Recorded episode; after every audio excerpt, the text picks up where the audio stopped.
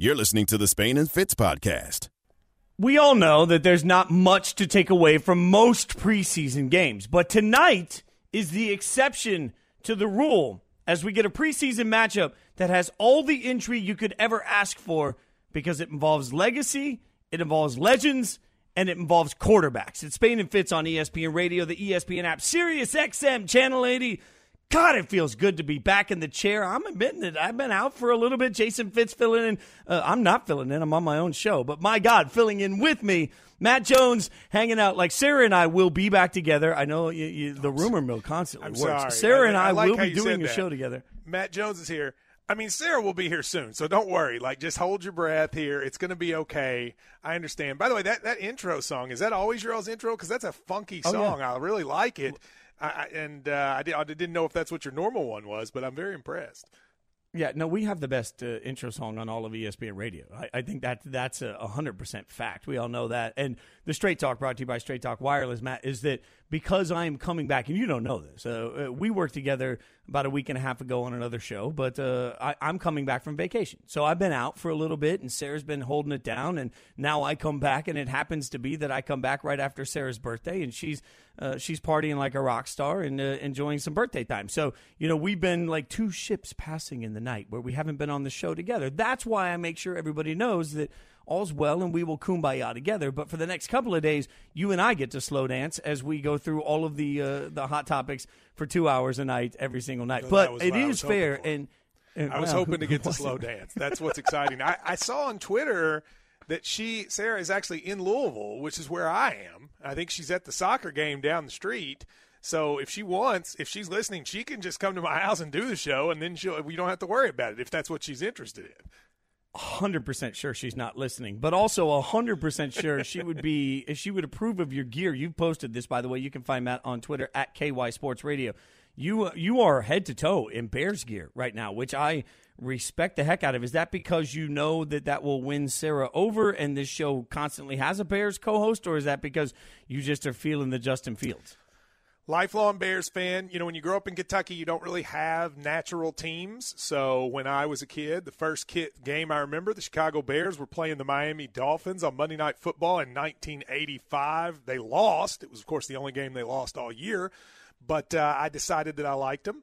And ever since then, been a Bears fan. And last weekend, I watched the first half of the game with Justin Fields and decided we were going to have to trade him, because he was terrible. And then in the second half, he was so good, I decided he's going to be in the Hall of Fame. And so I am repping for Justin Fields tonight. All of my Chicago Bears gear. For the first time in my lifetime, it feels like there is a great quarterback in Chicago, the potential.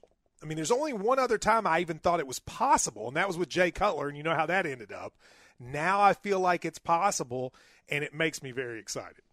You guys continually forget, though, that you had the coolest quarterback of all time, Jim McMahon. I'm well, he was saying, cool, uh, but and he and he was good. But since McMahon, it's been awful. I mean, it's just been one. Ra- I mean, I would I didn't do it, but people try to talk themselves into Cade McNown. They try to talk themselves into Mitch Trubisky.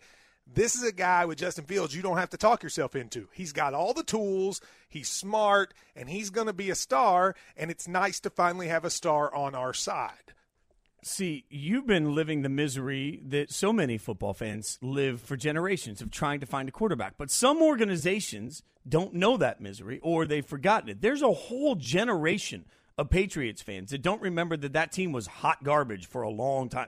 There's a whole generation that don't remember what old Foxborough looked like when they had no idea who their starting quarterback was going to be, and it was a one-win team, right? Like, there's this whole generation of Patriots fans that are used to greatness and stability at the toughest position in all of sports to find greatness and stability. And that's why I'm looking at this game tonight between the Patriots and the Eagles, the preseason game, asking if there is some relevance to what we're going to see, because we all expect at some point Mac Jones, the rookie quarterback out of Alabama, not Matt Jones, my co-host tonight, is going to challenge for the job. But in the meantime, I'm looking at Cam Newton thinking, okay, there is some level of pressure on Belichick to get this figured out. Like, uh, the coaches are judged by wins and losses, I know, but wins and losses become a heck of a lot easier when you know what the hell you're doing at quarterback. And I don't see any evidence right now that we can feel great about the quarterback position this year going in. It takes a lot of benefit of the doubt, and I'm not sure we can give that to the Patriots.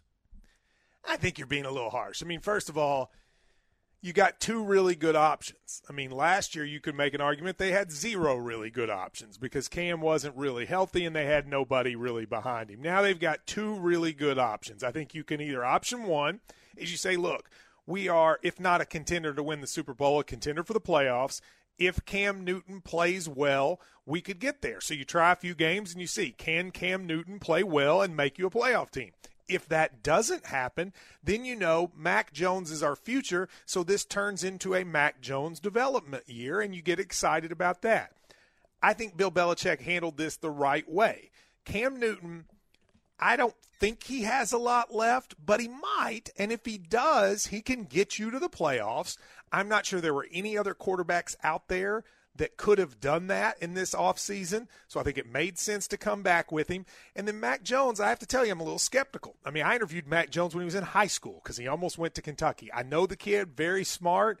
I'm not sure if he is an elite-level N F L quarterback, but he's going to have a chance to show himself either th- either this year or next year. So I think the Patriots actually have played it well. You can't hold it to the standard of Tom Brady, the greatest to ever play. You really can't even hold it to Drew Bledsoe, who took him to a Super Bowl. Like, those are tough standards for a young guy. Yeah, but at the end of the day, you're giving a ton of benefit of the doubt. I don't know that I can do that. I mean, I'll go back to something that Field Yates tweeted a few months ago, after uh, after the Carson Wentz trade, when he reminded us that no quarterbacks drafted in the first round from two thousand nine to two thousand sixteen are still on the team that drafted them. So the presumption that Mac Jones is going to work, I I don't feel great about that, and I don't feel great that, about but, Cam Newton. But Field is right about that, but that's in part because that might have been a historical desert for quarterbacks, and the reason is they basically – offenses completely changed in the mid twenty tens. You went from one style of football to the other. And then there were all these quarterbacks that were asked to be completely different players. And the elite ones could do it. Your Tom Brady's, your Aaron Rodgers. But everybody else, they were like, why should I have this guy playing a style, this sort of sit-in-the-pocket quarterback that doesn't really work anymore? Why should I have a mediocre one of those instead of a young one of the new guys?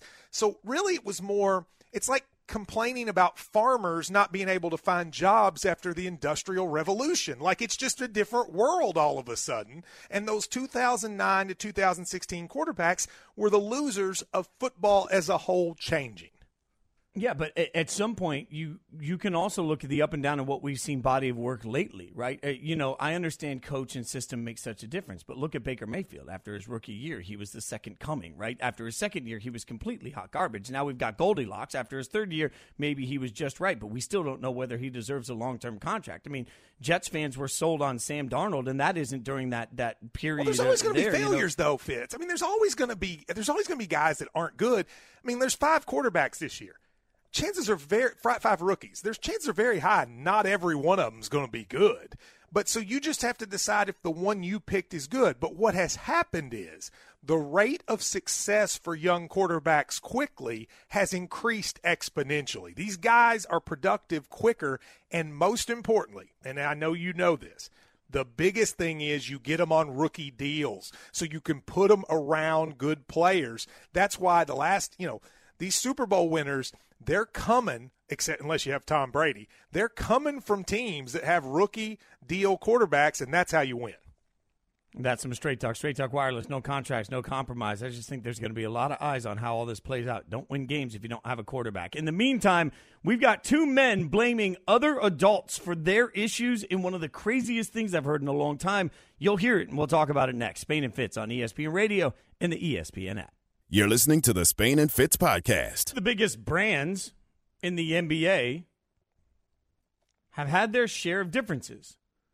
But now, as they air the entire story, it feels like it's everybody else's fault that they weren't re- able to resolve them. The question is why? Spain and Fitz on E S P N Radio, presented by Progressive Insurance. All of our je- guests join us on the Goodyear Hotline. I'm Jason Fitz, sitting in with Matt Jones, who's filling in for Sarah Spain. Happy belated birthday, by the way. Sarah's birthday was yesterday. Uh, and we'll get to this N B A beef in a second, but uh, Matt, I think the world needs to know the story you were just telling me. No, uh, I can't tell that story. I, that, you that's, can't tell that's that like, story? No, it's. Oh. A, I, I, normally I would have because it's a great story, but it's kind of mm-hmm. we did we discussed mm-hmm. the story off the air, and I just I'm not allowed mm-hmm. to say it because I know some folks on the committee are listening, so we're just going to have to leave okay. that to everybody's okay. imagination. I'm just saying that Matt's got some drama. Uh, you should tweet him at K Y Sports yes, Radio. Yes, tweet me and, tweet uh, me at K Y Sports Radio, and if you seem really nice, I'll just tell you about it privately.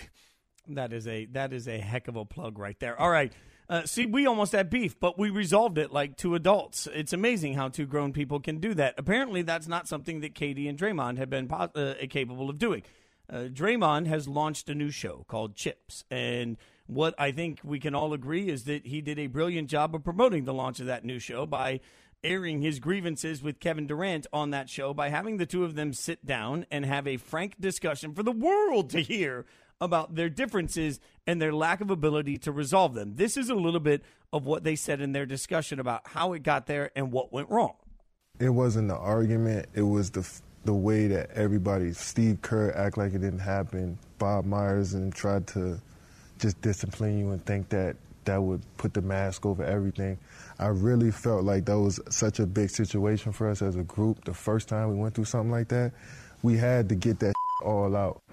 I said, the only person that can make this right is me and Kay. And there's nothing that y'all can do, and y'all are going to f this up. And in my opinion, they f it up. I think so, too.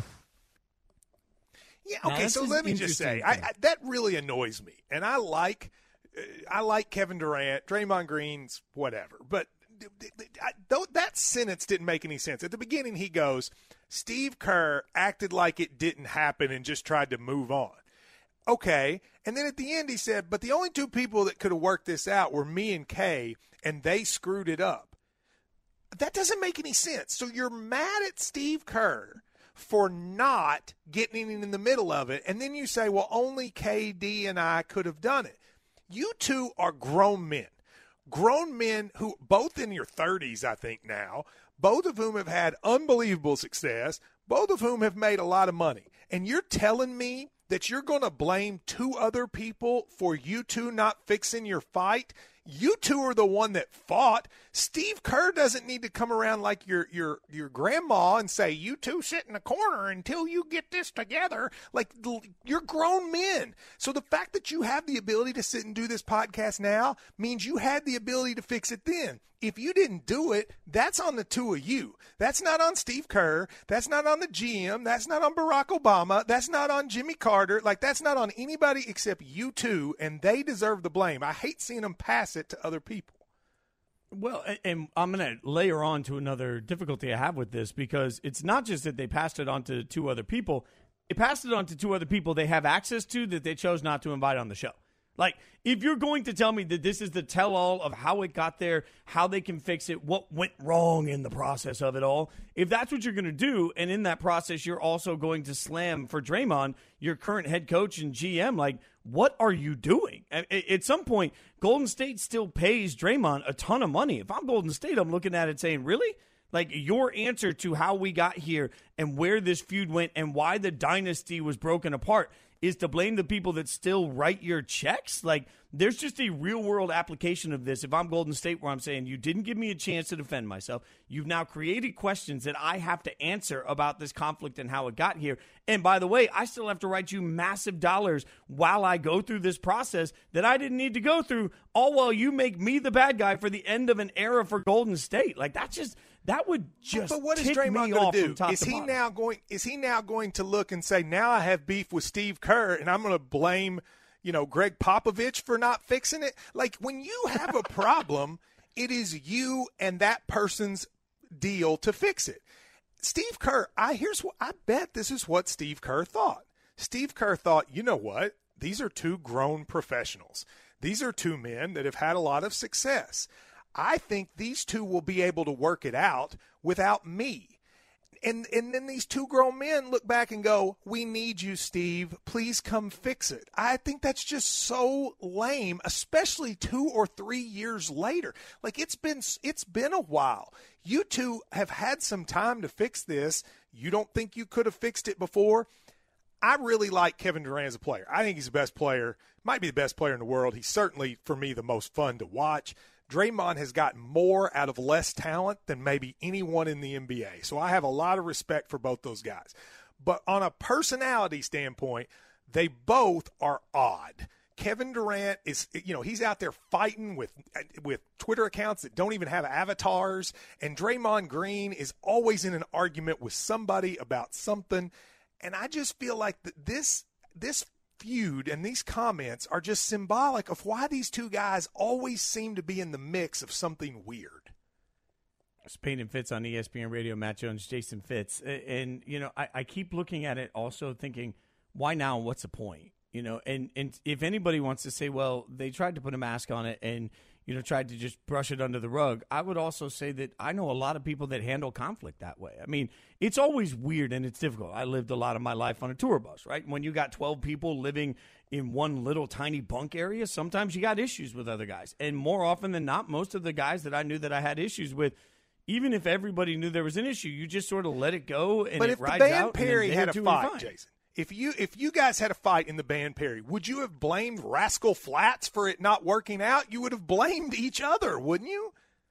Yeah, well, one hundred percent. And, you know, I can't imagine anybody ever stepping in and saying, hey, guys, we need we need to have a, a, a talk and we need to get this aired out. Like, if I need to air something out, you know, I'll never forget after one show I went to our drummer.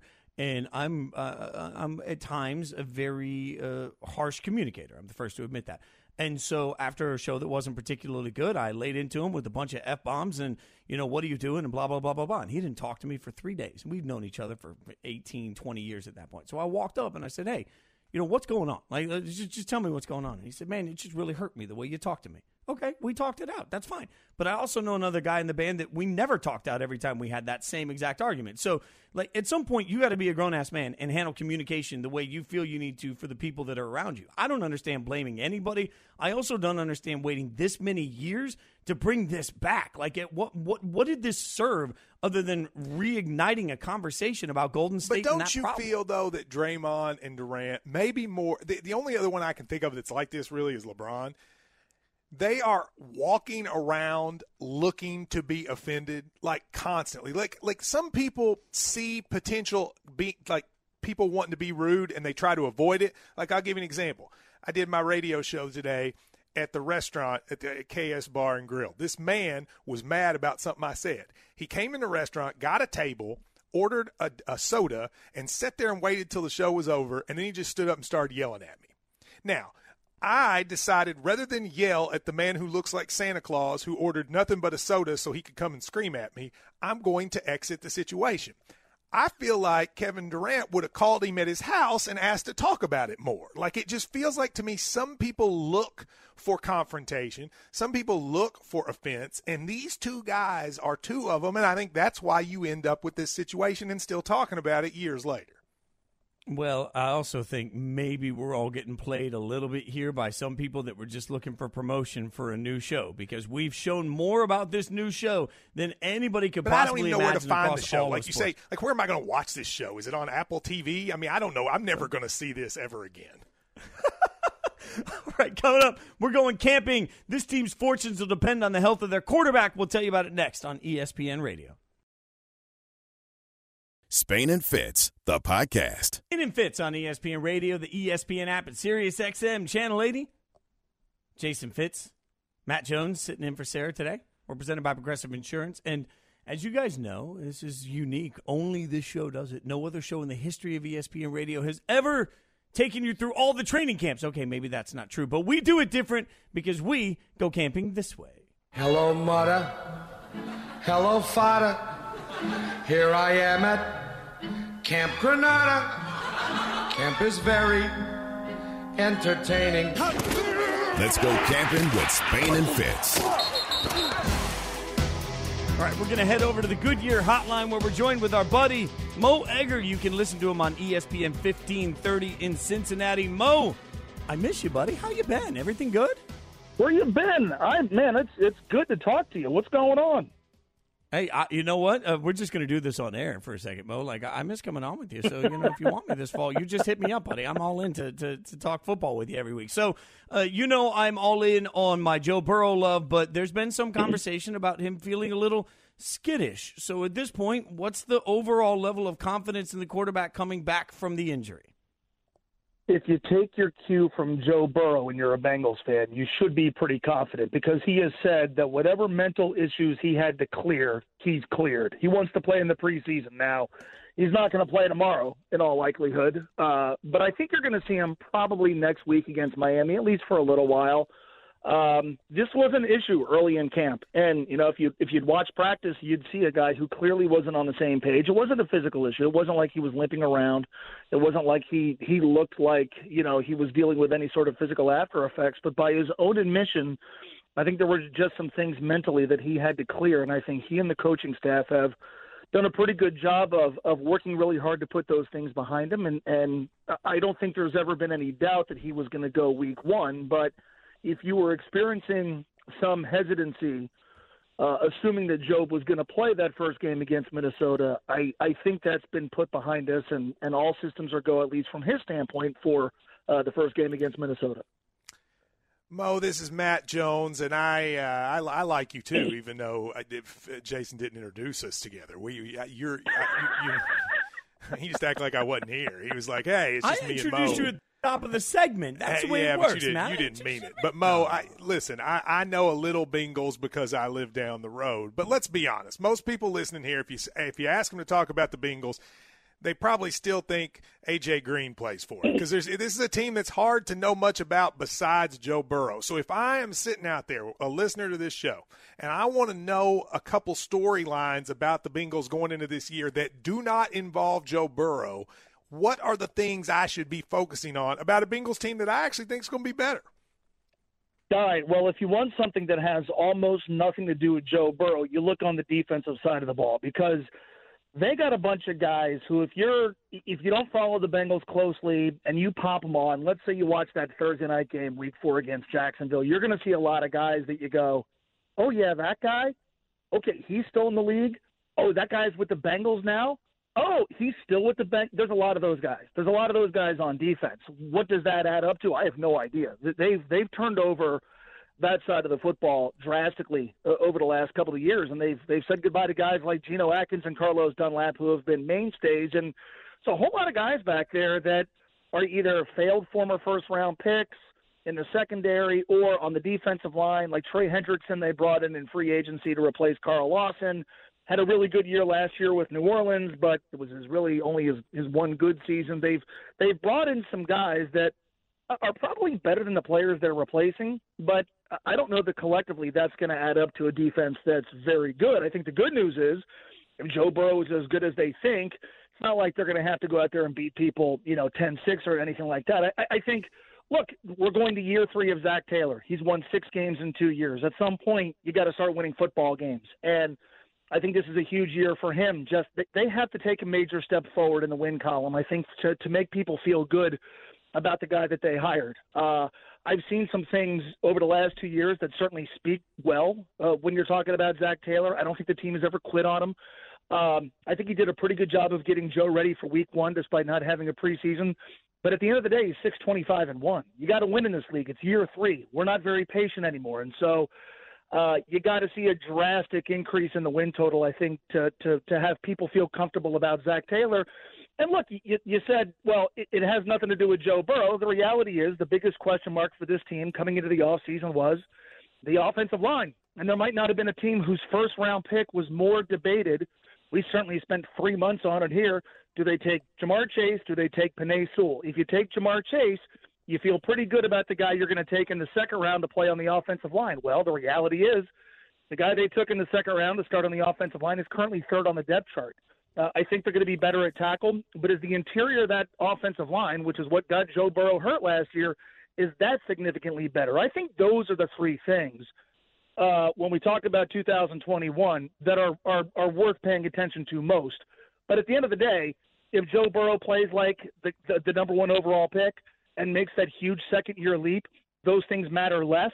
If Joe Burrow doesn't do that, then those things matter a lot more, and chances are this team's not going to be that good. We're talking to Mo Egger from E S P N fifteen thirty in Cincinnati. Spain and Fitz, Jason Fitz sitting with Matt Jones. So, Mo, you just mentioned Jamar Chase. He opted out, obviously, before the draft. I always think this is interesting. Uh, what's his adjustment been like after a year where he wasn't playing football? It's taken a while, uh, by his own admission. Uh, you know, the, the early camp narrative was he can't get separation, which I think had – had as much to do with the guys playing pretty well in the secondary as anything, but uh, over the last week or so, the practices have been better. Uh, by all accounts, and I, I wasn't there, but by all accounts, their first practice after their first preseason game was his best workout. Uh, the first uh, the first game he played, the, the preseason game, they, they worked him in early. They got him a catch. He broke it for sixteen yards. Uh, admitted he thought the play should have gone to the house, but, you know, it was a little glimpse of what he can do. I think they feel like he's going to be fine. And look, the, the reality is if there's one position group where they should be pretty good, it's a wide receiver. This is, you know, people have compared him to A J. Green in two thousand eleven. Well, in two thousand eleven, if they weren't throwing the ball to A J. Green, they weren't throwing the ball to anybody. This year, you know, Tyler Boyd is a really good number two wide receiver. T. Higgins, who you and I have talked about, had a very promising rookie year. You're just hoping that Jamar Chase can add an element that they lacked last year, which is explosiveness. And I think they feel like he can do that. Now, does he do it week one? Do they start throwing him bombs down the field against the Minnesota Vikings on September the twelfth? You might not see that, but I, I think over the course of the season, uh, you'll you'll see a pretty good trio. And if I would if I would add Auden Tate to that mix, a pretty good quartet of wide receivers that stands to be the strength of this team. But all that other stuff may, at the end of the day, obscure the fact that they have a bunch of good wide receivers, and, you know, we'll see where they go from there. We'll do this quickly. About a minute left here, Mo. Got to ask you something I care about, which is not the Bengals, but the Reds. Are they going to make the playoffs? A lot of people don't think they can, but they're only game and a half back of the wild card. Two stupid losses to the Cubs, but are they going to get in?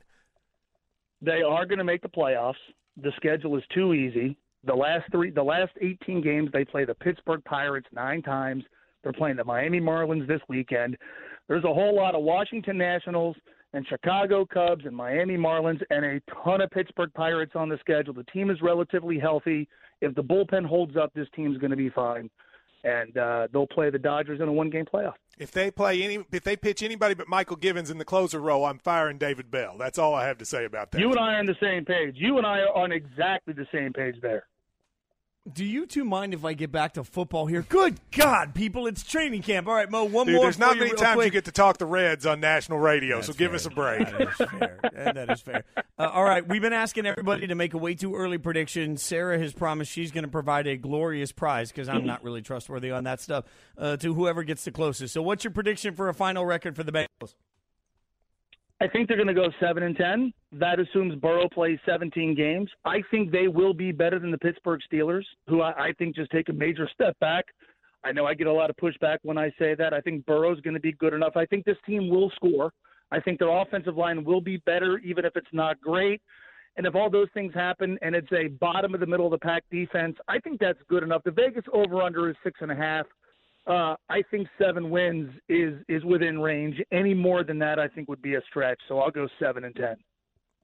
Love it, Mo. As always, appreciate you. Check him out on E S P N fifteen thirty in Cincinnati. Call me, buddy. I'm I'm ready to come back whenever you want me back. I appreciate your time, my friend. You'll hear from me. You'll hear from me. Woo! Don't call me. Let's go.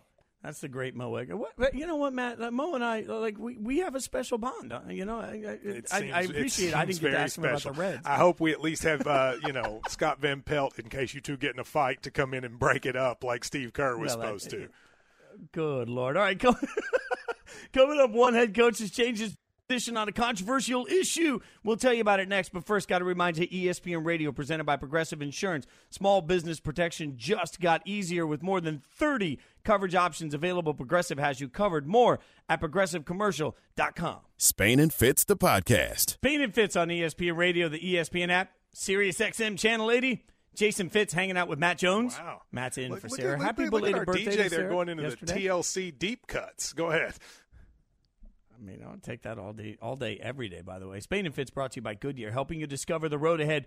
Goodyear, more driven. Uh, we've always been driven uh, to talk about college football when Matt and I work together because we both love it. We both work a lot uh, in and around it. So I think there's a couple of interesting things that have stood out uh, in, in the college football landscape, one of which revolves around Washington State football coach Nick Rolovich. Now, anyone that listens to this uh, show may remember that we talked about on Spain and Fitz, Nick Rolovich, uh, a while back when he, uh, at the time, said he was passionate that he wasn't going to get uh, vaccinated for covid nineteen and that it was a personal decision to make. Well, that has changed, as now he said Thursday he intends to follow a new state mandate requiring covid nineteen vaccinations for all the all those working at the state's colleges and universities, including coaches. So uh, while he said it was a personal reason before, he said now, quote, I'm just going to follow his mandate. Not uh, really shocked here, because at some point money meets the road. Like you can you can sit there and say, I'm not going to do it. But Matt, when somebody says, well, if you can't do it, then you can't make a paycheck.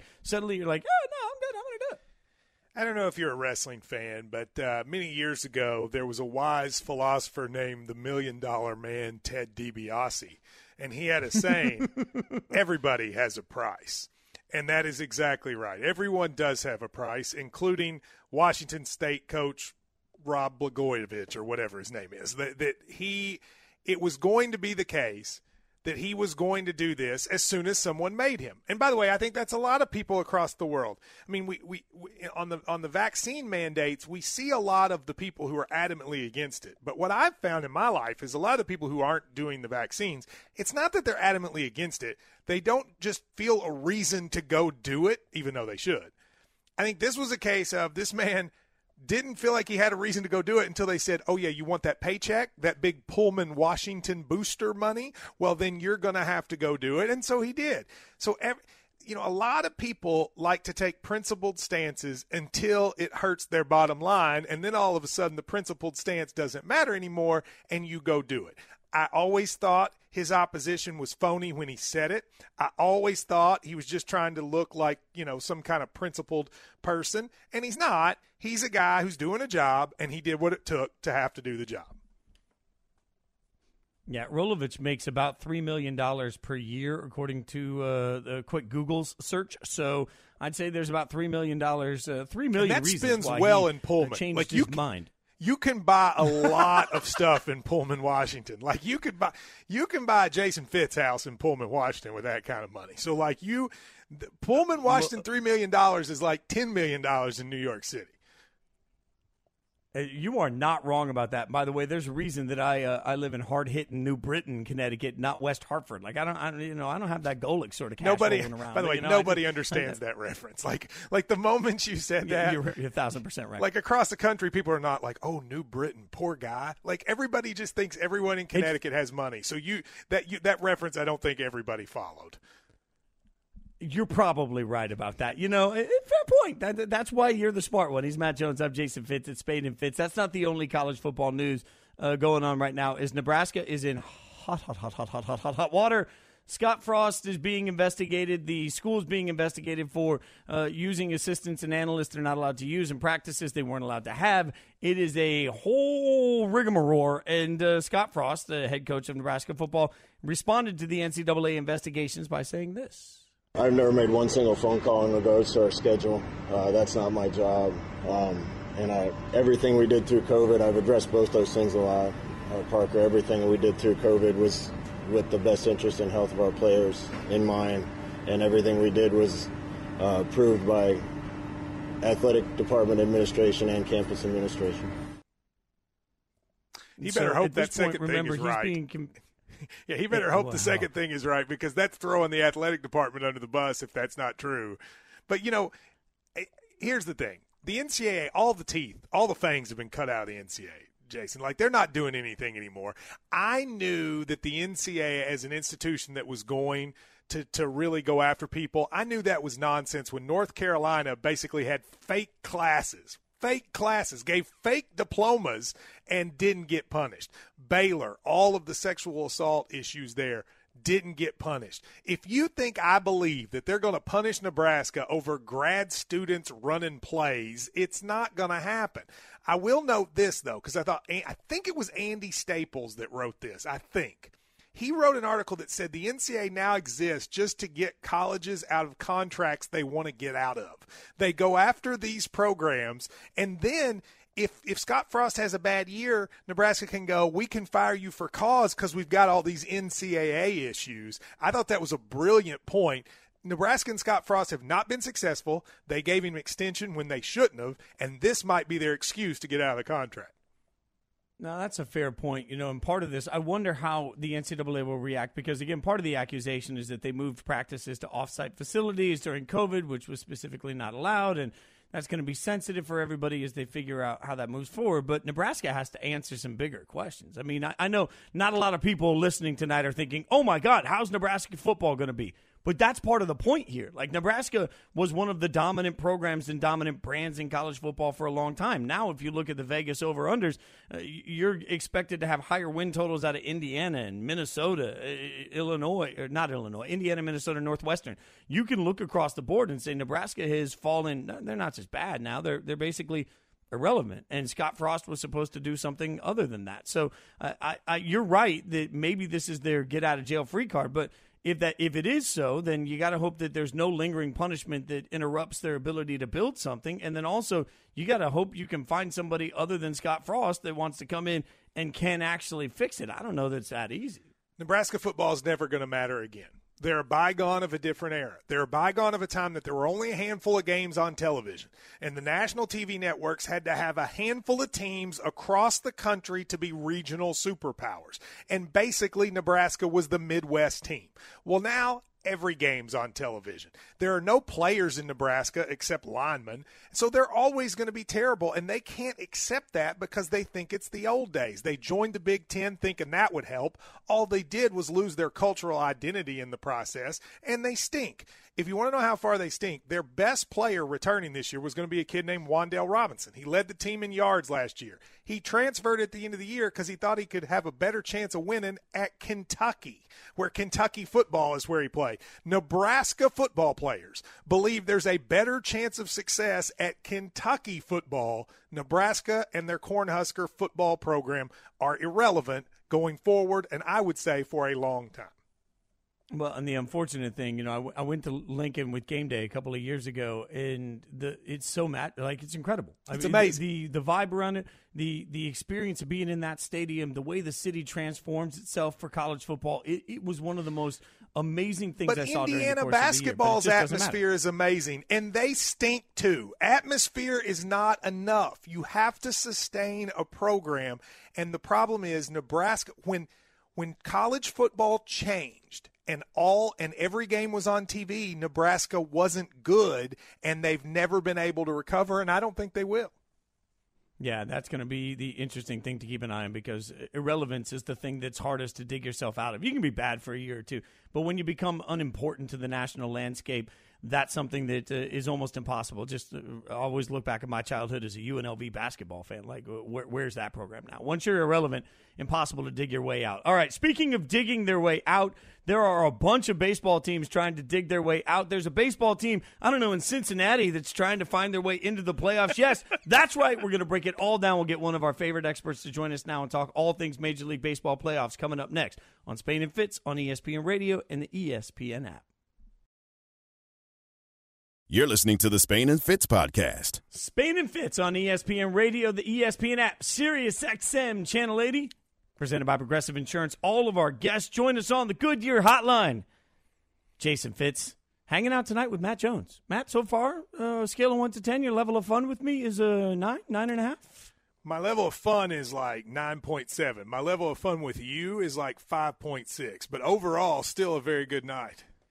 So I'm a nine point seven. That's all I heard out of that. It's perfect. Uh, you know, I'm a man. I don't listen. Come on now. Uh, we're we're going to keep getting into everything you need to know uh, about tonight's N F L preseason action. Obviously, some of the big N B A news that's come out today. But at the same time, we are in the thick of madness across Major League Baseball. So we're going to get some insight on that. Major League Baseball analyst Will Murderbrooks on Spain and Fitz, brought to you by Samsung Galaxy Get ready for the Samsung Galaxy Z Flip three five G and Z Fold three five G.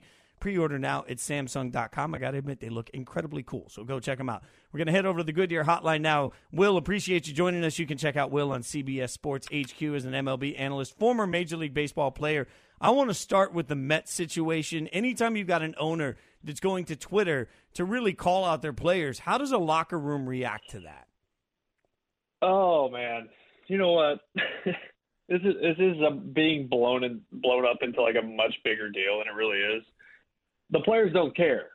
Okay, it's they're going to come out and say what they need to say publicly, but inside that clubhouse, they're laughing about it because he's the owner. That's, that's not his job. He, he needs. They're all saying between themselves, he needs to stay in his lane. I get it. He's a passionate guy. He cares. He wants them to be successful. It's his team. I get it.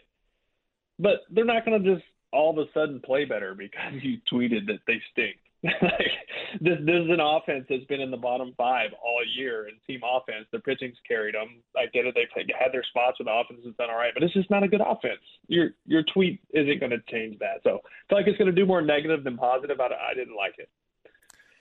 The Yankees have had a, really a great run, but then Zach Britton says to his manager, hey, I, I don't think I should be pitching in the ninth as the closer anymore. On the one hand, I guess that's commendable. On the other hand, it seems like a little bit like not what a competitive player would do. As a player, you hear that and think what? Uh, I do see both sides of it. I think my initial reaction was, yeah, that's not a good look. You're one of the leaders on that team. You're a leader of the bullpen. You make a lot of money to go out there and do your job. And at the end of the day, it's just that. You need to go out there and post and do your thing. Uh, but I do understand the other side of it. I don't know what he's dealing with physically. I don't know if this is a mental thing or a mental and physical mixture. Uh, I know he's been on the I L here and there this year as well, so that could be playing into it. Uh, but it is. I, I, I, I know Zach Burton. I think this is him putting the team first. And, but it's just a tough spot because Chapman was on the I L, so they needed him. And they're, they're having to rely on Chad Green and Loizica now, who uh, they got the job done. Everything's going right for the Yankees right now. They're playing against a Sox team that was struggling.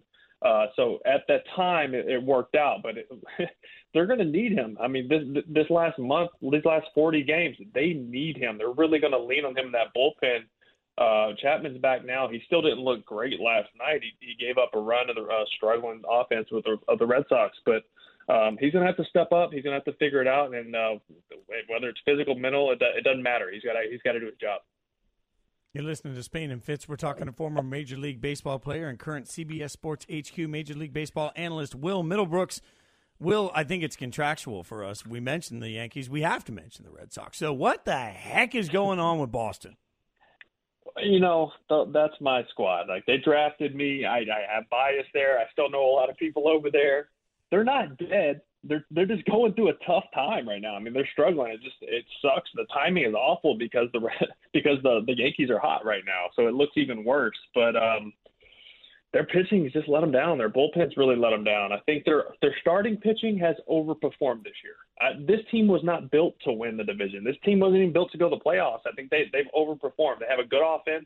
They didn't have a good bullpen. They were hoping they'd strike gold with a couple guys. They did. Nick Pivetta in the starting rotation has done well. Baldy's throwing the ball well. Martin Perez has had some good starts. And now Chris Sale's back. That's a huge step as well. But it's like everything went bad at once, and, and that's baseball. And, and as soon as you – just as, quite, as quick as you can get ice cold, you can get sizzling hot again. But for the Red Sox, can they come out of this? Yes, they can. But it's going to come down to leadership, not just the players, but Alex Cora. There's a lot of respect for Alex Cora there and what he can do with his players and getting the most out of his guys and those veterans. It's Chris Sales, Andrew Bogarts, all these guys that have been there before. It's just you just got to stay positive. Baseball is so negative. It's such a negative sport. You you fail seven times out of ten, and you're good.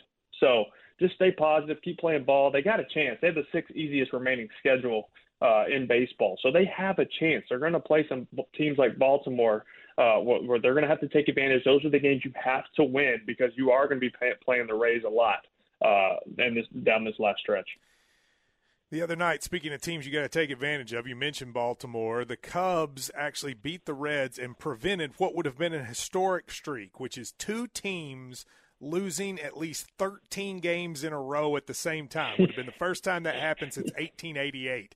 It would have been the Cubs and the Orioles. Throw in the Pirates and a couple other teams, and it feels like the worst of the league is worse than I can remember. It's, I, I, there are six or seven just dreadful teams, maybe more than I remember. Do you feel like the bottom of the league is as bad as it's ever been?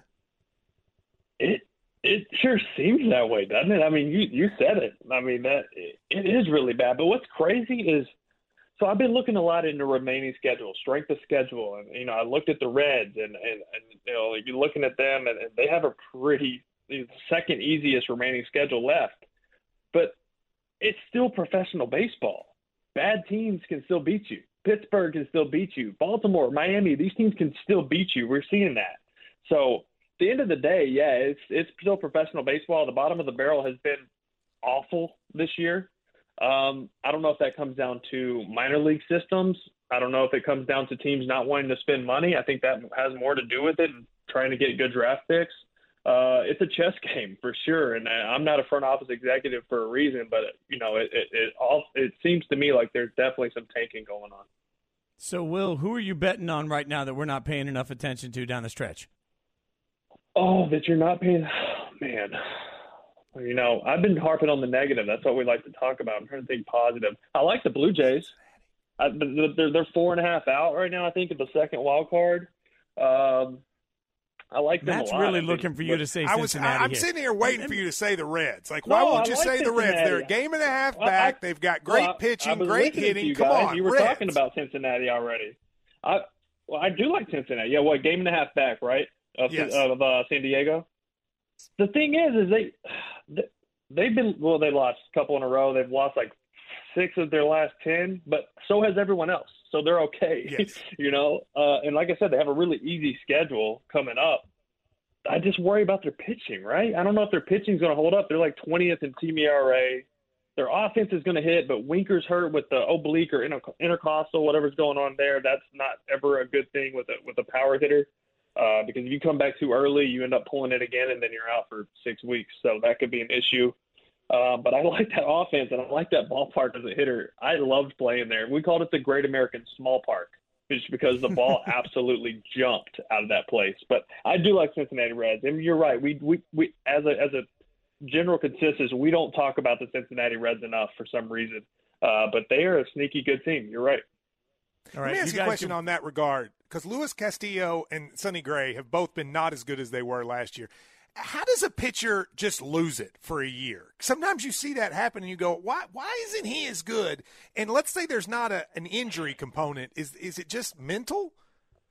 You're gonna make you're gonna make me say this, aren't you? You're gonna make me say it's gonna has has to do something with sticky substance, huh? I you know I was a hitter. Oh really? Is that you what know it I was is? A hitter, right? Well, I, I'm not saying I, I'm not pointing a finger at anybody because I'm not in that clubhouse and I don't know. And there's a ton of guys who weren't using – I mean, a majority of guys weren't using the spider tack stuff, like the really sticky, crazy sticky stuff. They were using sunscreen and rosin, which is sticky, but there is no hitter on this planet that has ever complained about that because it doesn't up your R P Ms in your heater or your slider as much as the, the crazy, sticky spider tack, whatever, pelican grip, whatever you want to call it. So I think – There, we have seen a decrease in success in a lot of pitchers because they don't have that sunscreen and rosin, which I, I, I'm going to go out on a limb and say like ninety percent of pitchers use sunscreen and rosin. It was totally legal. Nobody cared. It wasn't a big deal. No hitters ever complained about it. And you take that away, and I think that has had a lot to do with it. I mean, Cincinnati in the summer, it's so humid, man. I mean, it's hard to get a grip on the ball when your hand's that sweaty. You guys can follow him on Twitter, at Middlebrooks. Watch him on C B S Sports H Q. Will, as always, we appreciate your time, man. I appreciate you coming on and giving us your insight. Have a great night. Hey, you too. Thanks for having me. Middlebrooks reminding me that I'm basically a Major League Baseball pitcher because I know a lot about rosin. I'm just saying, like, it's the same that thing. Was, you know? That was actually fascinating by, by yeah, him, that, like, that that's what it is. I can. It's, it's the sticky. It's the sunscreen and rosin that seems like a weird combo, but, you know, he, trust me, I, I would have no idea. All right, speaking of no idea, I have no idea what the hell the Eagles are waiting for. We'll tell you about it next. Spain and Fitz on E S P N Radio. You're listening to the Spain and Fitz podcast. Spain and Fitz on E S P N Radio, the E S P N app, and Sirius X M, Channel eighty. We're presented by Progressive Insurance. All of our guests join us on the Goodyear Hotline. In a few minutes, we'll continue our camp tour and get you more training camp updates. In the meantime, Jason Fitz hanging out with Matt Jones. Uh, there's only three preseason games this season. I think some people forgot that. We have less on the slate than usual. So it sort of ramps up the evaluation processes, which is why we have all eyes cr- right now on what's happening tonight between the Patriots and the Eagles. This is a big game because, frankly, both teams are trying to figure out what their quarterback position looks like. Now, Cam Newton, who I asked a lot of questions about at the top of the show, if you missed it, go check out the podcast, has started eight and nine for one hundred three yards with the touchdown. I would say that is a raging start. So he seems to be off to exactly the start that you would want. The opposite is not true in Philly, though, as you've got Joe Flacco getting the start, not Jalen Hurts. Flacco starts three of six and uh, looks less than impressive or athletic with a snap that went over his head that resulted in a turnover at about the ten-yard line, which resulted directly in a touchdown. These have to be maddening moments for Eagles fans because they're trying to figure out what the heck is going on. Like, why is Jalen Hurts not the guy they started? Now, we understand that the preseason is always strange with snaps, but it hasn't been stated at this point that he's the guy. And Sal Pal, Sal Palantonio, E S P N N F L reporter, was on Keyshawn, J. Will, and Zubin this morning and said this about the coaching staff not naming Jalen his starting quarterback. Nick Sirianni, for some reason, Key, I don't understand it, has not publicly said or refuses to publicly pronounce that Jalen Hurts is the Eagles' starting quarterback. I don't get it. No one believes Sirianni, not the players, not the organization, not the fans, nobody. Uh, to me, he's just perpetuating uh, this fiction, and to me, it only cuts into his own credibility.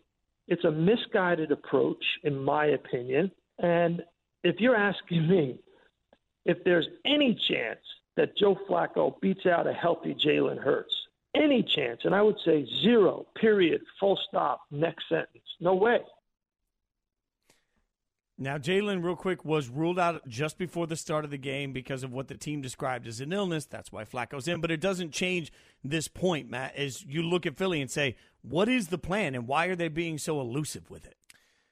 First of all, Joe Flacco is wacko. He is not going to be the starter. He is mediocre at best. He is now sort of like if you were to look up back back career backup for the rest of his career, you're going to see Joe Flacco's picture in the dictionary. Like, that's him. So the idea that he could win the job, you might as well just say that your team's going to stink. So they're going to play Jalen Hurts. Now, the bigger question is, is Jalen Hurts good enough to take the Eagles where they want to go long term? And I think that still is to be determined. I mean, and I and if I'm – I don't – I have to tell you, I don't trust Sirianni. I remember his opening press conference. I thought something – Like, I, I found him to be the weirdest human being I'd seen get introduced at anything. And so I've been skeptical. But if you're Sirianni, you, you've got to decide. If you're going to be the, the coach in, in Philadelphia, you've got to have a quarterback. And you need to decide if it's Jalen Hurts. So this is the year. Like, what else are you doing this year? Because if it's not him, then you've got to go draft one next year. So you have got to find out if it's him. Playing Joe Flacco is just a waste of time. It's not gonna. It's not gonna make Jalen Hurts better. It's not gonna win you any games. You're not gonna go to the Super Bowl. So to play anyone but Jalen Hurts does nothing for your team this season or long term. So that's why I agree with my good friend Sal Pal that Jalen Hurts will end up uh, the quarterback. Well, and you mentioned the draft, and, uh, you know, I think there's a fair question to ask there because, remember, the Eagles were in prime position to address the quarterback uh, situation this year if they wanted to. They had a high draft pick. They didn't address the quarterback position. Now, uh, obviously, they felt comfortable enough with what they had to decide instead to go out and get a weapon and try and make the existing room better by getting them more people to throw to. And I understand the logic behind it, but we're going to be scratching our heads for a long time if it turns out that they passed on a quarterback. quarterback and they don't believe they have somebody in the room. I have no problem if you're going to turn around and say, hey, we believed in Jalen Hurts and we were wrong. I have a less of a problem with that than saying we believed in Jalen Hurts and he couldn't even get on the field. Like, that seems like a really bad job of analysis from a new coaching staff. Now, I understand that a staff has to be very quick to make these decisions when they get the job because of the timing of the draft. But realistically, they needed to go in and talk to people inside the building and feel like Jalen Hurts was the guy if they weren't going to address the quarterback position in April with the draft, especially with the quarterbacks that were considered to be so hot coming into this year's draft. So, like, to me, it's just common sense. Jalen Hurts has to be the starter because they didn't address it in any other realistic way.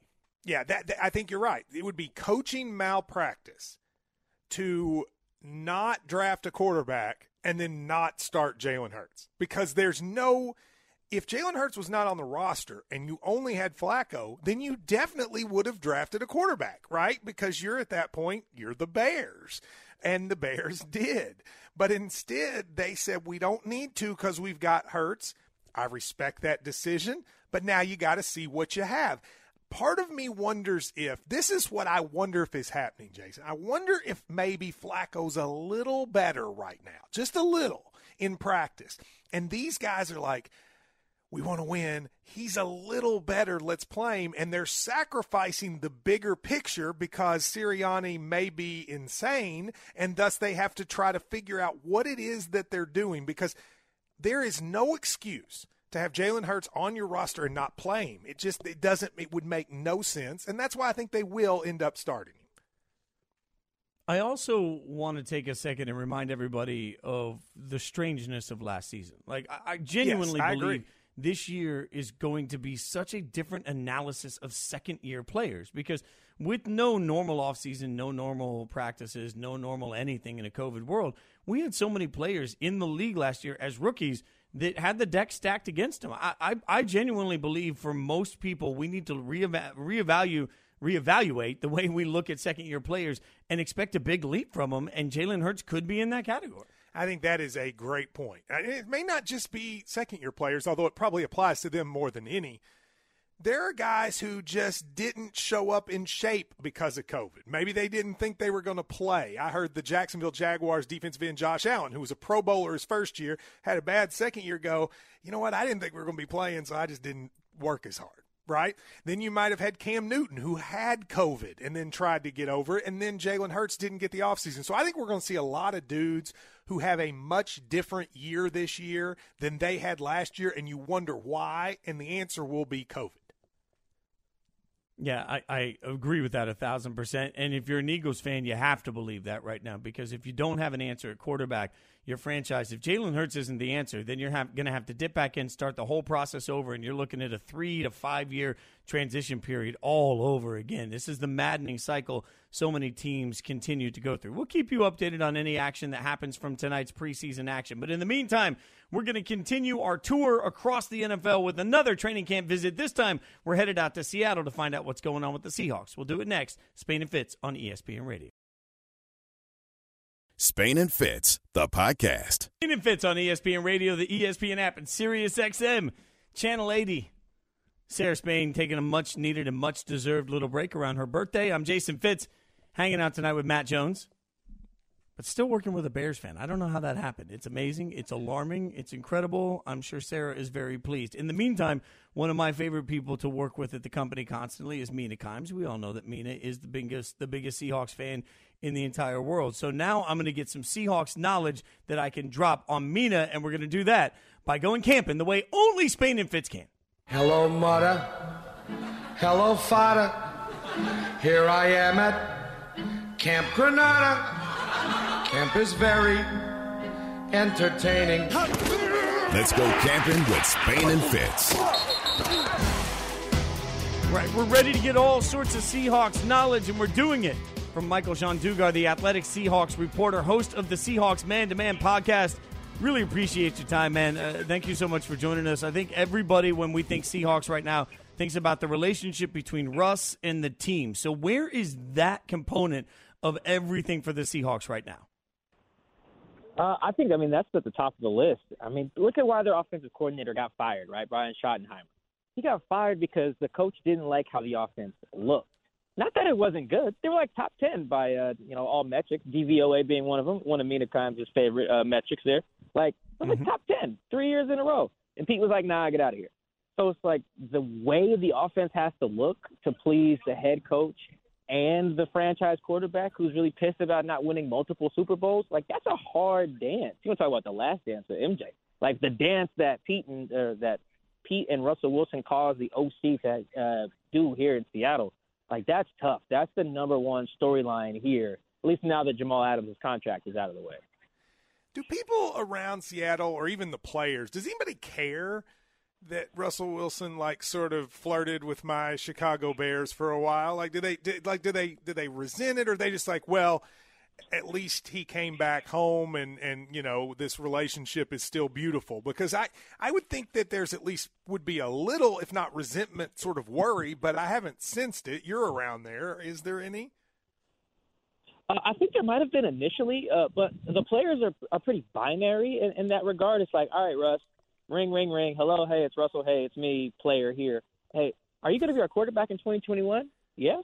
All right, cool. See you at camp, right? Because they know. Listen, I love that. By the way, I love that conversation. I think you should make that a dramatic thing that you do. You played both the player and Russell. You could have had a whole performance there.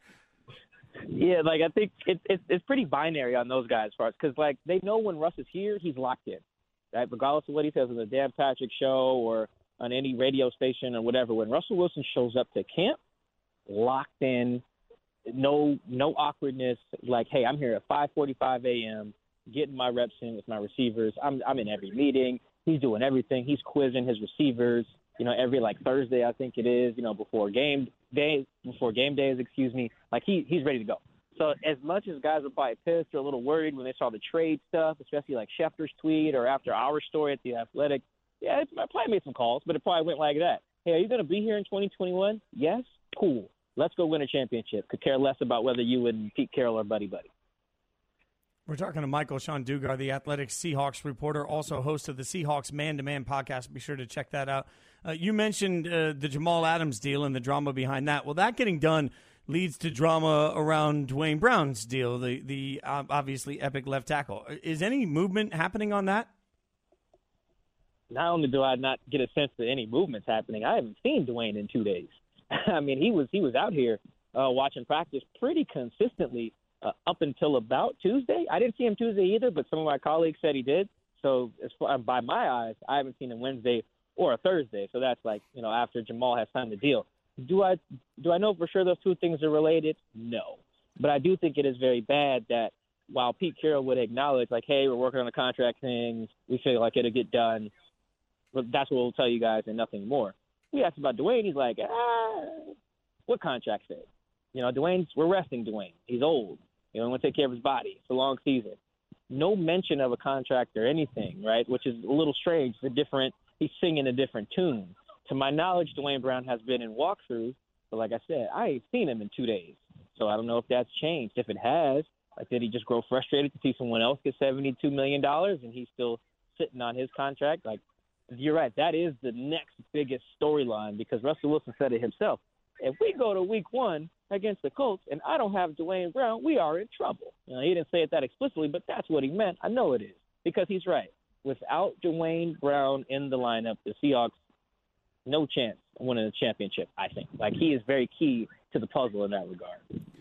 The Seahawks play, if it's not the, the best division, I think it's certainly a contender in the N F L. Where are the Seahawks in your mind in the N F C West? If you're ranking them, are they? Uh, do they? I assume they believe they can win the entire division, but where do you think they are? Um, yeah, no, they should. I mean, they just won the division, right? With largely the same team. Um, they brought. They're bringing back close to nineteen or twenty of their starters from last season. I have to go look. I think they're like one A and one B with the Rams. The Rams' main problem was their quarterback stunk. Um, and they fixed that. Like, I don't think Matthew Stafford is like the second coming of Jesus, like uh, some people in the media seem to think he is, even though he's made like one Pro Bowl since, I don't know, since Nam. So I, I don't think he's all that. But he's better than Jared Goff. Even if that's a low bar, I think that's true. So they're like one A, one B. It might just be which team is healthier by the end of the year that ends up winning. I think San Francisco is pretty distant third, just because, let's stay with the quarterback theme here.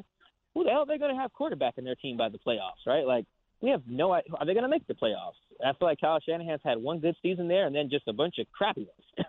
Like, that's really kind of been his, his legacy there in San Francisco thus far. So I I don't know what to expect from them when I don't even know who's going to be calling, you know, the plays by week five or whatever.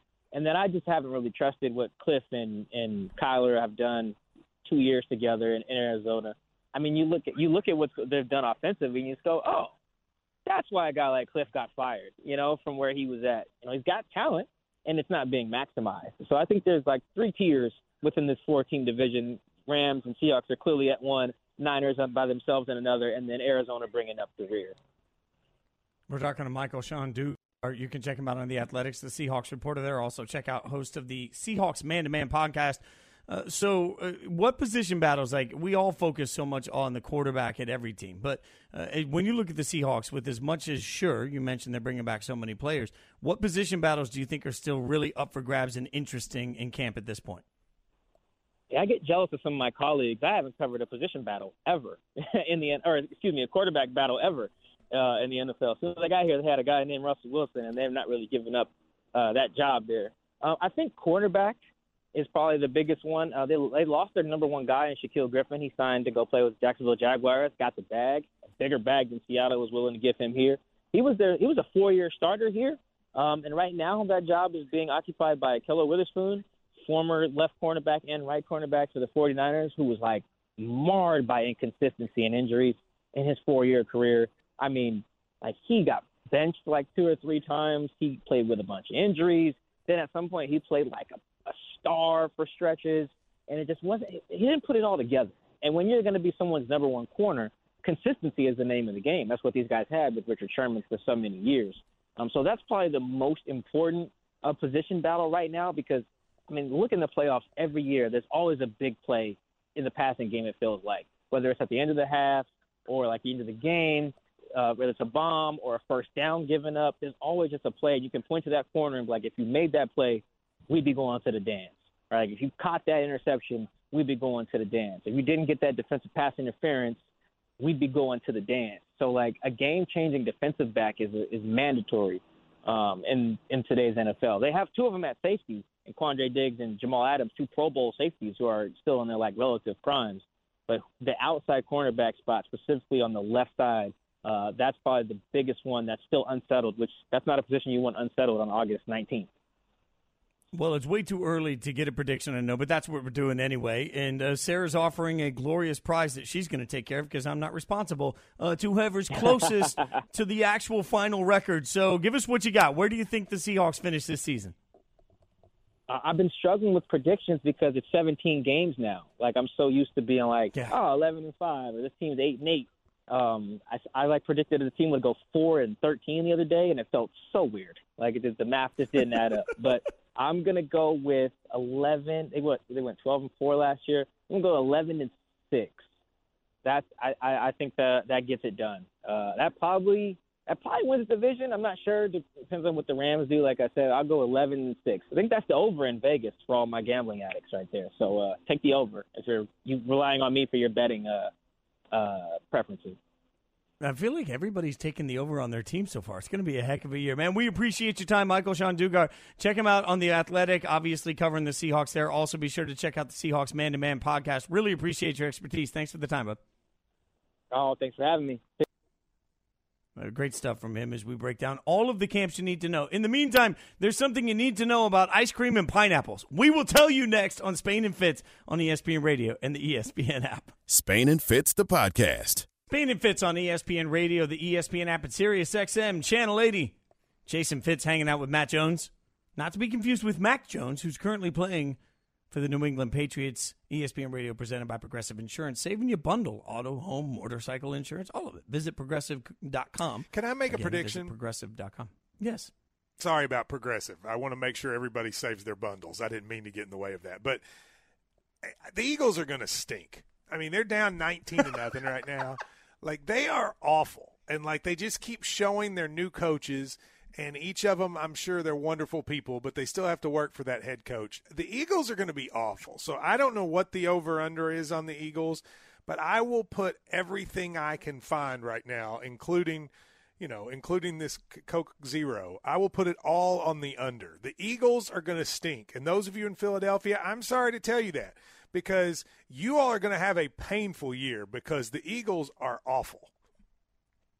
Yeah, I don't disagree with anything you just said. And and, I've, and in fact, I think the East overall is going to be improved other than Philly. If we just forget Philly in this equation, uh, I think Dallas has a chance to be better. Washington football team has a chance to be better. And the Giants are going to be okay. Which is there a way I can bet? Is there a way I can bet on worst team in the N F C? Is that is that uh, a thing that people be. can – because the worst team in football is going to be the Texans. But – I think the Eagles might be second. I'm just going on record, just so let, I'm throwing that out there.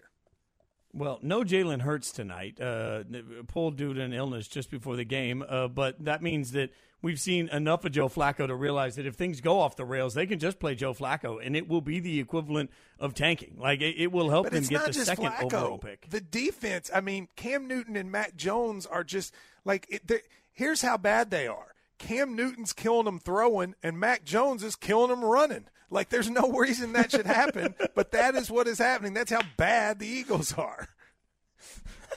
Oh, that's amazing. He's Matt Jones, by the way. I, like, so how, how difficult is this getting, by the way, as Mac Jones becomes super famous, and it. I'm working with the slightly less famous Matt Jones? First of all, I hate it. And there's been many Matt Joneses. The problem is there's already been like ten of them in sports. You had the Matt Jones Arkansas quarterback, you remember, that was also the first-round pick for the Jags. Florida had a running back named Matt Jones. West Virginia had an offensive lineman named Matt Jones. Duke had a basketball player named Matt Jones. There's an Australian golfer named Matt Jones. And now you get Mac, and his name is not even Matt, but if you were to go on Twitter right now, everybody calls him Matt because because who's named Mac nowadays? And so it ends up being the case that, like, the good, the only good thing is I am hard to find on Google because there are so many Matt Joneses that it ends up working out. There's also an actor named Matt Jones who yeah, that's right. I Badger believe, is named Matt Jones. Yeah. There's like there's a I think a congressional re- a state representative in Colorado who's always saying insane stuff. His name's Matt Jones. So it just it continues to come up. That is that's remarkable. By the way, you can follow this Matt Jones with at K Y Sports Radio. That's your way to get out there and send him all of the gifs that you can possibly find of Mac Jones, the quarterback. Six and a half wins, Philadelphia over under. Put it all on the under. I'm giving you the Matt Jones lock of the millennium. Take the under six and a half for Philadelphia. If they win seven games, then I am a giraffe. There, there is a that is a that's a that's a delightful image, and will always make me think of Zach Galifianakis in The Campaign. Uh, so, or in The Hangover, a lot of giraffe references with Zach Galifianakis for some reason. By the way, uh, Matt Jones said that he would bet everything around him, which for anybody that's never seen his background is a lot of books. I mean, a lot of books. So it would do me no good to win this bet because I don't. I would never have time to read all of those. So, you know, unless you gave me all of them as books on tape, probably not a great chance that I'm actually getting through the number of novels and books and, and textbooks and smart things that are behind Matt Jones. A lot of books. I like to read. It's a good way to spend your uh, to spend your life. I've written a book, which was fun, and now I'm teaching. You know, I'm teaching this fall at Georgetown College here in Kentucky sports law. So uh, for those of you, I don't know why I'm telling everybody this, because unless you're enrolled at Georgetown College, you're not going to be able to hear it. But nevertheless, I'm looking forward to my first year as a professor, uh, in addition to doing E S P N Radio.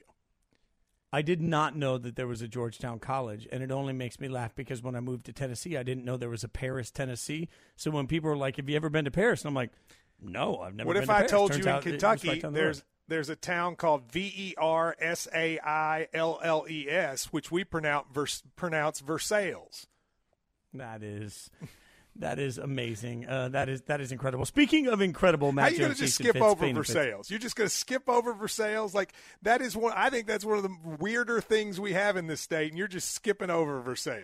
I- I mean, Versailles is it, it doesn't surprise me. So I lived I lived in Nashville for, you know, a lot of years, and there was a road that I never understood. Like, I never knew what it was called, but it, it's Demumbrium. And so I didn't know for a very long time because it looks like Demon Brewing or whatever. But it, they say it's so funny that I had no idea. And one day somebody was like, no, that's Demumbrium. And I, I lived there for years before I figured that out. Like, the, the South is weird with our pronunciations, Matt. Like, that's just part of Versailles. Does anyone come in at some point, like, and say, hey, guys, maybe we make it Versailles? No, like, here's what's happen? even crazier. And I everybody should look this up when they're done driving across town. Versailles has an actual castle in it. Like, not kind of a castle, a real castle. Like, if you look it up, like, you can, it's a bed and breakfast. You can go stay in it. It's a castle, and it is not in Versailles. It is in Versailles, Kentucky. Actually, uh, Carson Wentz got engaged at the castle in Versailles, speaking of Eagles. That is – that's a – That's its own whole thing. If we don't do a show together sometime at the castle in Versailles, I quit life. Oh, I've uh, been there many also, times. not the only thing you've taught me today, as you've also taught me the meaning of pineapples on a porch. And I did not know this, but uh, Matt Jones came in today. We were talking about Neapolitan ice cream, and I think we can all agree that chocolate's the worst flavor, strawberry's the best, and that you go worst to best when you eat it. Let's not be savages. But in the process of talking about food, you mentioned trivia about pineapples that I had no idea. So there's this neighborhood in Louisville called Norton Commons. It looks like – have you seen The Truman Show? Have you seen The Truman Show? Yes. Yeah, the yeah. Truman, you know how those, it looks like it's a T V set and it's it's fake looking. There's a neighborhood in here in Louisville that looks like that, and I got lost in it, and I was like, where am I? Like, why am I in The Truman Show? And we were talking about it, and so we started the conversation, and then somebody t- told me that everybody in Norton Common were swingers, which I thought was kind of a strange thing in Norton Commons. And then somebody noted that, and I had no idea about this, that across America it is known that if you are a swinger, you should put a pineapple on your porch, and that signals to people that swingers live here. I had no idea. I didn't know that was a thing. All of a sudden, people were writing in and going, yeah, that's a thing. How'd you not know that, Matt? And apparently that's like there. Uh, the, the pineapple is the universal, like, sort of symbol for swingers, and I had no clue. What if you just like a tiki bar? Like, I got tiki bar decorations. I put a pineapple out on the well, somebody porch. wrote like, me and said that they had given their grandparents a pineapple and put it on their porch, and they felt really bad because it's been up there, and like people would think grandma and grandpa, you know. And then you said there's something in the grocery store? Like people do something with the pineapple? In the grocery store, if you see somebody and you want to see if they're like you in the swinging community, you take a pineapple and flip it upside down. See, these rules make me wonder if there's like a, a swingers class you go through when you're like, hey, you know, I met other swingers and they taught me the pineapple trick. But I think it's one of these things that if you don't know, they're not interested in you being a participating. You know what I mean? So, like, unfortunately now I'm saying it on national radio, but I'll never look at a pineapple the same again. I just always thought it was something you ate, and now I've learned more. You say that. All I think is that every single time that I am in a grocery store now, I'm going to turn a pineapple upside down just to see, like, if I see somebody I know, I'm going to turn the pineapple upside down because it'll answer a lot of questions. We've all got that friend that you wonder. Now we'll know. I'll just I'll flip the pineapple, well, hey, and listen. We'll suddenly find out. Whatever, oh, man. man. I'm gonna fun working with you. I'm not going to get you a pineapple. Freddie and Fitzsimmons are next. They're not swingers. They're coming up next. Thanks for listening to the Spain and Fitz podcast. You can listen to the show weeknights at seven Eastern on E S P N Radio.